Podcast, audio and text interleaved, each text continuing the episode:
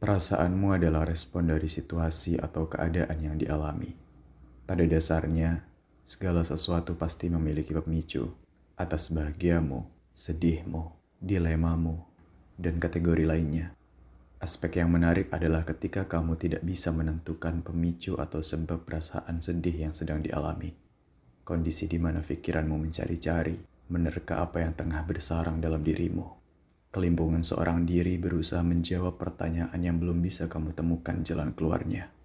Yang kamu tahu, ada kesedihan yang menggantung di pikiran, sesak yang seorang diri kamu tahan, perasaan yang nyata kamu rasakan, tapi kesulitan untuk dijelaskan. Mulai membatasi diri bertemu orang lain, ingin segera menarik diri dari interaksi yang tidak kamu inginkan, mengurung diri dan kembali sibuk dengan perdebatan yang sedang terjadi antara diri sendiri.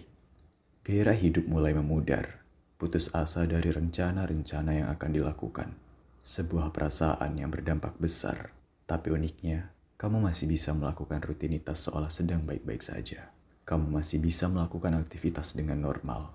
Hanya sebatas pada aktivitas yang menjadi keharusanmu.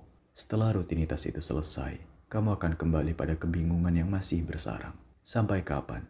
Salah satu pertanyaan besar yang pasti muncul dalam pikiranmu. Menduga-duga waktu, padahal penyebabnya saja belum berhasil kamu cari tahu. Gini banget ya, rasanya diuji sama diri sendiri. Kalau kamu capek, istirahat dulu. Biarkan sejenak perasaan itu gaduh di sana tanpa kehadiran sosokmu yang bijaksana. Bukan agar kamu baik-baik saja secara utuh. Setidaknya kamu bisa evaluasi untuk menemukan celah.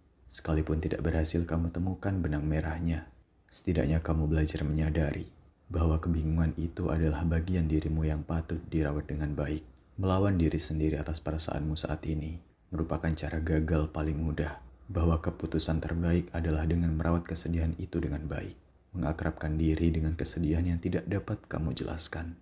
Akan ada masa di mana kamu tersenyum mengingat tentang keteguhan atas upayamu tetap sadar menjaga kewarasan, menikmati proses yang mendewasakanmu, meskipun dengan cara yang menyebalkan.